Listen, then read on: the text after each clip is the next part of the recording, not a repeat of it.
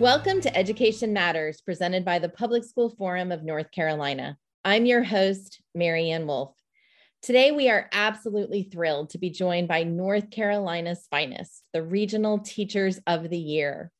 These include Eugenia Floyd, who is also the twenty twenty-one Burroughs Wellcome Fund North Carolina Teacher of the Year, who is from Chapel Hill-Carrboro City Schools, Susanna Cerrato, who is from Asheville City, Nicole Rivers from Cumberland County, Jennifer Bryan from Brunswick County, Erin Ellington from Watauga County, Kelly Poquette from Alamance-Burlington, Jennifer Attkisson from Edenton-Chowan, Cecelia Sizoo-Roberson from Charlotte-Mecklenburg, and Jeremy White from West Lake Preparatory Academy. Welcome, everyone. There are so many things we want to ask them. As always, we want to ask teachers, but especially this year. But we really just want to start out hearing, how are teachers doing and what do teachers need right now? Cece, I'd love to start with you. We are doing as well as we can be doing in the time given. Um, but I think what goes without saying is that everything that we're doing right now is for students, and that's always true. But I think that's especially true right now. We're able to see that students' lives and families' lives have been impacted by this pandemic in really serious ways, both academically, socio, socio-emotionally. And so we've really um, had to really tap into those elements of supporting our students as well. So I would say that we're exhausted, but we're fulfilled with being able to be supports and um, people that are nurturing for all of the students in the state of North Carolina. We are, you know, exhausted, um, but pushing forward and always wanting to do more, always wanting to give um, the best, because that's what our students deserve. What I would say that teachers need right now is to feel seen and to feel heard. Um, I feel that the culture and climate right now maybe isn't the most um, it's not advantageous for that right now. And I feel that a lot of times it's just because people don't know. And um, we just were very privileged to have a conversation last night with um, the folks at Burroughs Wellcome Fund. And if you're looking for the positive, these are folks who are listening and who are acting on our words. They are hearing us. We are the voice. And um, so I just, uh, you know, while we are exhausted and while we feel defeated at times, um, there are little tiny glimpses of that positive, and I just feel very privileged to have access to those people. Therefore, um, it energizes us and our team to continue on with the work that we are doing. We know that getting voices from the folks who are watching this show are so important, because we are able to sh pass that on, and, and it might be slow and we might not see it happen overnight, although we want to. Um, It's happening, it's working. And so we're gonna continue to do as much as we can for that. So um, I would say that um, teachers need a lot of things right now, and, and we're, we're trying, we're doing our best. Teachers are, they are tired, but we are also, I feel like, more determined than ever to make a difference. Um, and just um, being with colleagues, like my, my teammates here in front of us, um, being um, present with uplifting, um, uplifting colleagues that help help um, and empower um, educators and elevating our students, because we are seeing that throughout this pandemic, um, things have been revealed that were not issues before. And so as teachers, we're doing groundwork um, that hasn't been done in centuries, you know, um, and making a change. We have the opportunity right now to completely transform education, and that's invigorating to lots of educators who are very passionate about, about where we are right now. How have the needs of educators, students, and family changed? Um, so we would love to hear about those challenges and opportunities. And um, I'm going to start with Susanna. I teach third grade here at Ira, Ira B. Jones Elementary in Asheville City Schools. And certainly from the perspective of a third grade teacher, it, what continues to loom over so many educators right now is the pressure of assessment and accountability, and the impending um, E O G and, you know, benchmark assessments that we're, you know, we're beginning them a week from now, and pushing through um, despite this, as have been mentioned before, the emotional, the lack of emotional stamina, the lack of physical stamina, the increase in stress, um, My desire is for us to continue, and I certainly intend to do this as educators, to focus on the emotional needs um, of the child prior, before we, we put all of our energy into the one basket of assessment. And, you know, especially again, in third grade, um, there's a lot of pressure to um, show achievement in one or two particular ways. I think that if we could manage to get to the finish line with increased emotional, physical, and intellectual stamina, um, an increased awareness of community and how we can support one another as the context of learning has changed so much. And if we could continue nurturing community relationships and family relationships, then we will have reached a, a finish line that shows success. I, I'll admit to have a lot of, you know, I, I, I have a lot of anxiety about how teachers will be evaluated based on these assessments. I have a lot of um, concerns about how curriculum or the structure of learning could continue to change based on that data, instead of based on these priorities around social emotional learning, community building, emotional resilience. My priority is to continue to push that narrative of it's not about loss, it's about building back a stamina, both as people, as communities, um, and that includes teachers. I mean, I think our emotional stamina has been threatened also in, in incredible ways.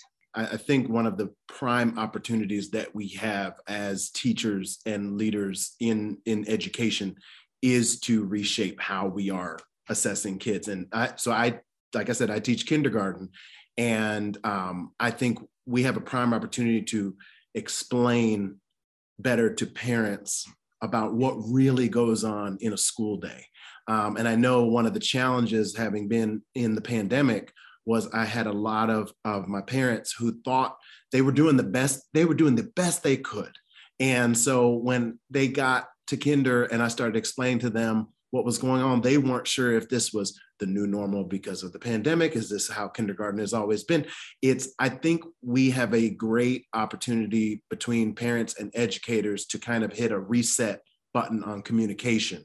Um, that if we can establish that foundational piece of it very early on, then by the time they're getting to third grade and they're and we're rethinking assessments, we will have um, we'll have buy-in, because we've included them in on the, the understanding of what needs to happen. The, the wording of challenges and opportunities go hand in hand, because we have been given an, a great opportunity with this challenge to really rethink how we do education. Going back to, again, to the emotional piece, you know, when you look at how much that affects um, a child and their development, you know, when you look at emotions, emotions matter. It affects for students, it affects teachers, it affects families, you know, it affects performance, it affects health, it affects well-being, it affects relationships. And so if we're not, if we're not looking out for our teachers' well-being with emotions, that affects relationships that we need to make with our children.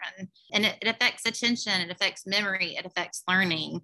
Um, it affects decision-making. So when you're thinking about the adults that are involved with our children, whether it be family or at school, you know, your emotions play part into that. And it's something that we've really got to pay attention to. Um, the other thing is that I think over time, we really have changed how we teach to address the changing times, but we haven't changed necessarily how we assess or grade. Um, and I just think this is, this is a golden opportunity. In the Northeast, we've really been working on grading equity and how we can transform that within, you know, within our region, and looking at practices from over one hundred years that haven't truly worked, you know. And so this is a time now to truly make um, a child's education equitable and give everyone that chance that they need. I've been really inspired by our students' thirst for knowledge. I think um, there has been the narrative that our students are behind, which I would like to challenge, because that hurts our kids. Like, if we talk about, I mean, so many of us are talking about the trauma that our kids have. And one of those traumas is being told that they are behind. Who are they behind? What are they behind?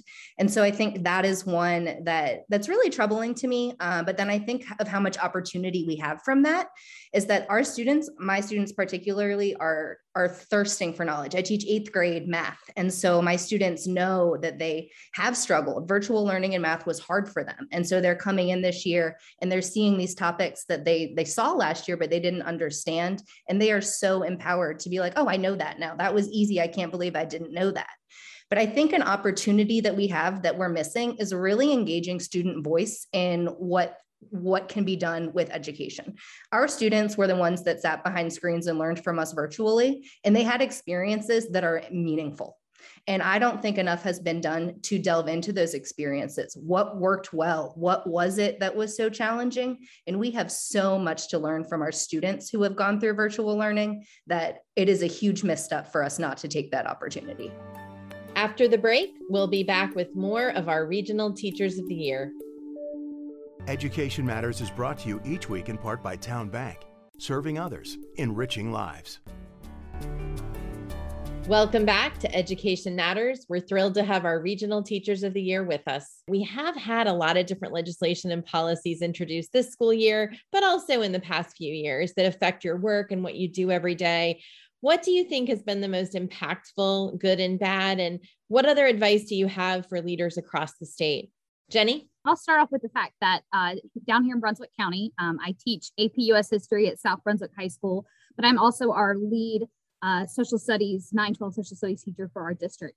And so what has been impacting me and my colleagues um, quite a lot over the past uh, six months or so has been the adoption of the new social studies standards, which actually happened um, last summer, during the summer of twenty twenty. Um, but with the adoption of those new standards, that has required Uh, local curriculum development. And so I, together with my colleagues, have been working um, hard on developing new local curriculum for those standards. Um, that has taken a lot of our, our time and attention. And I know that uh, districts across the state are in the process of doing that same work. And this isn't just nine twelve standards, this is K twelve standards. There has been some exciting work and some exciting partnerships happening around the state, particularly in the Sandhills region. Um, those districts have pulled their resources and are working together to create a regional social studies curriculum, K twelve, which I think is phenomenal. I think it's a great use of resources and a way to have uh, some consistency throughout the region while also keeping the curriculum development at the local level. So I've been really encouraged by innovative work like that. That work was, we, you know, was, it was kind of up in the air for a bit because there was uh, language in one of the versions of the budget that would have actually delayed those social studies standards. But once the final budget came out, uh, we've been able to, to continue moving forward with that work. So in addition to the social studies standards, um, of course, another big thing impacting us all um, is the release of the budget. Um, having a budget adopted back in November um, was huge. Lots of important legislation impacting us. Um, I was really um, happy to see increased funding for school psychologists. Um, one hundred fifteen, I believe, uh, psychologist positions created. Um, again, increased compensation for low wealth districts. Um, some bonuses that I know will be appreciated, but there's still some things that I think I was I was hoping to see but didn't see. Um, I am expecting, I'm in my third trimester of pregnancy. Um, one thing that was in the House version of the budget was eight weeks of paid parental leave uh, for teachers, and that didn't make it into the final budget. Um, master's pay uh, still has not been reinstated. So uh, there were some, I think, um, things to celebrate from the budget, but also some, some shortcomings that I hope we'll see some movement on in the upcoming short session. What do you wish the general public knew about public education and about being an educator? And Jeremy, I'd love to start with you, and several others want to join in as well. We have a great job. We, we, we have the ability to make relationships with our community and with the kids that we teach. We have the privilege to get to know some of these kids more than even their own family members get to know them. Um, And I'll just say from a personal standpoint, what I would love for the, the wider community to realize about teachers as well is um, you don't have to see your first male teacher in middle school, and you don't have to see your first male teacher in high school or in college. You don't have to see um, a Black male as just a coach or in, in an administrative or authoritative role. They, we, we, we teach younger grades. I do get I do get a little bit happy and sad when I tell people I teach kindergarten, and they immediately oh my goodness, I don't know how you do it. How do you do that? I, but then, you know, in the same breath, it's the same um, idea of, well, why aren't you doing more? Well, I have twenty-four babies. Well, you don't have a teacher assistant? No, I don't. Well, how can you? No, I, I do what I can because I love it. Like I, I don't, I, I, I kind of, it's, it's been interesting. Um, you, you enjoy answering the question earlier in your career, and then you kind of get tired of it because you're like, well, if all of you are asking the same question, why hasn't anything changed? Why do we only look at educators as predominantly women? Why do we only look at educators as um, the, the second income? Why do we only look at educators as not being the breadwinner? Why is it okay for us to be able to, to martyr ourselves and get a pat on the back? Why is it that in our industry, when we ask to be compensated more or to receive more for our knowledge and our skills, we are being told to stop complaining? Even though every other business that I have been around, you ask for what you are worth. And that is the norm. So I think it's, I think it's very interesting. I have gotten personally a little exhausted with being asked, so when are you becoming a principal? No, I am a kindergarten teacher. I am a master expert kindergarten teacher. And I would like there to be a way for me to grow and continue to be a master kindergarten teacher, because these kids in these four walls need me, because I don't know when is the next time they are going to have a Black male kindergarten teacher. You are telling me that I'm doing my job so well, and you want to remove me from being a master educator kindergarten teacher. So I'm sure some of our other, uh, my other teammates can have different personal uh, reasons for what they would say to the public, but I know coming as a Black male kindergarten teacher, I would, would implore the public, it is a great job. And, and these kids need to be able to see a Black male this young, not not thinking it's something far off, not seeing them only in authoritative roles. Cece, what do you wish the general public knew about public education or being an educator? I wish there was more of a sense that we're all in this together. Um, we do our jobs because we love your kids, and that's it. Um, I come to work. I, I was so excited to go back to school this morning to see the, the people that bring me joy and to hear about their times with their families over break, and then to share our space together again. And if you are ever, and the teachers that are teaching right here, we're here to stay, because if there were ever a time to leave education, that just happened. So we made it through, we're here, and we're not going anywhere. And I think the more there's so much media, and even in the news, so I teach in Charlotte-Mecklenburg schools this morning, and even this morning there was a news article about how C M S has a gun problem. Charlotte, North Carolina has a gun problem that has infiltrated our schools. C M S didn't create this problem, and C M S doesn't maintain this problem. So we really need to be seen. We need to be in this together, that our community enriches our schools and our schools enrich our community. And if we don't have that reciprocal relationship between our school, our public schools and our community, that none of this is possible. And I think sometimes people who either don't have kids in public schools anymore or choose to send their children to schools outside of the public school system, those are great choices and those are fine, but you you still have stake in public education. You still live in this city, and this city that you live in is still a product and only as prosperous as your school system. And so I think that the more that we understand that we are, we're in education for your kids' lives and to help enrich our city and our community, the more that you dig into that and know that our best interests are also your best interests and your best interests are our best interests, um, our students are the only people that can benefit. And so I think there might be media that says that teachers in community or in opposition, but we're not. We need you, we love you, um, and your kids are why we do what we do, and we couldn't do it without you. After the break, we'll be back with more of our Regional Teachers of the Year.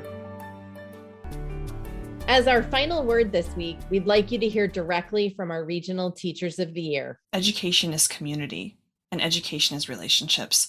So for parents, I want you to know that we love your children, but I think almost more than that, we respect your children.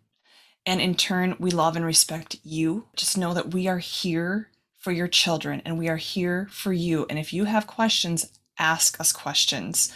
Um, if we come to you, it's only because we're trying to find out how can we best support your student, because your student's success is your success, is our community's success, is our state's success. I think it's also very important for our educators to know that no is okay.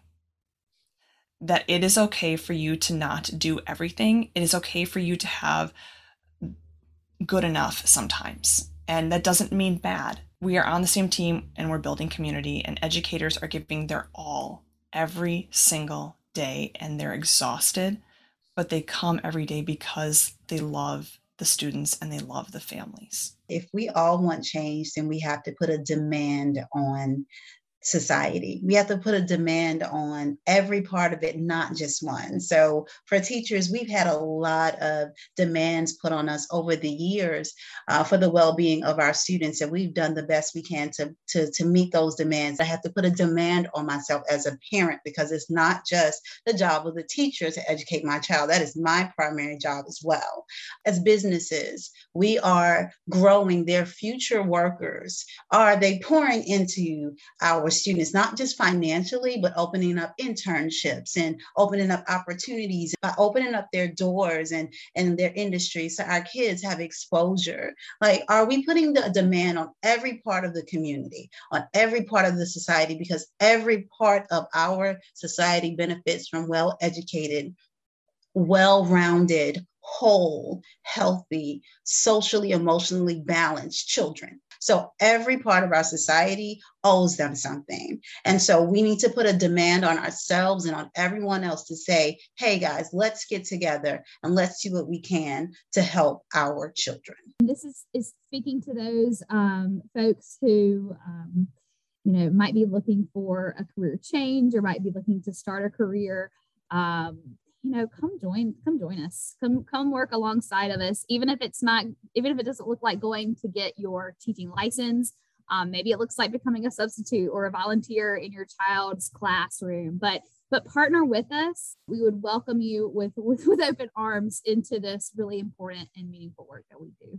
And last, but certainly not least, Eugenia Floyd, um, who is our State Teacher of the Year. I'd love to hear your final words, Eugenia. I first want to speak to the leaders of North Carolina, and these could be legislative leaders or leaders within the field of education. I think it is very important, or, you know, leaders that are making decisions around education. I invite you to the classrooms of North Carolina. I invite you to follow and watch our teachers working hard across this state, giving their absolute best, um, swallowing their own personal struggles, their own personal sacrifices, and putting it all on the table for kids each and every day. We want you to see what's going on. We want you to be there with us so that you have an even greater understanding of what, what we're experiencing, the joys, and even some of the things that are needed as well. Um, and to my community, when I think about the community, we know that the school is, like I said, it is the pivotal point. It is the place. Uh, it is where everything can happen for our community, where everything begins for what is going to become businesses and what is what's going to become future educators of our, our of our communities. Um, it is a critical place. And for my community and for our business owners and our mayors and our, our all of our public officials, I, I also encourage you to show up as well. You know, these are places that you are investing in. I want you to bring your genius into my classroom, and I want you to tell kids how great your job is too. Every child in North Carolina and in the United States has the right to see themselves in their education and in their curriculum. And they also have the right to be able to have opportunities to see what they could be. Thank you for taking time with us to learn and think about education. That's all for today, and we'll see you next week.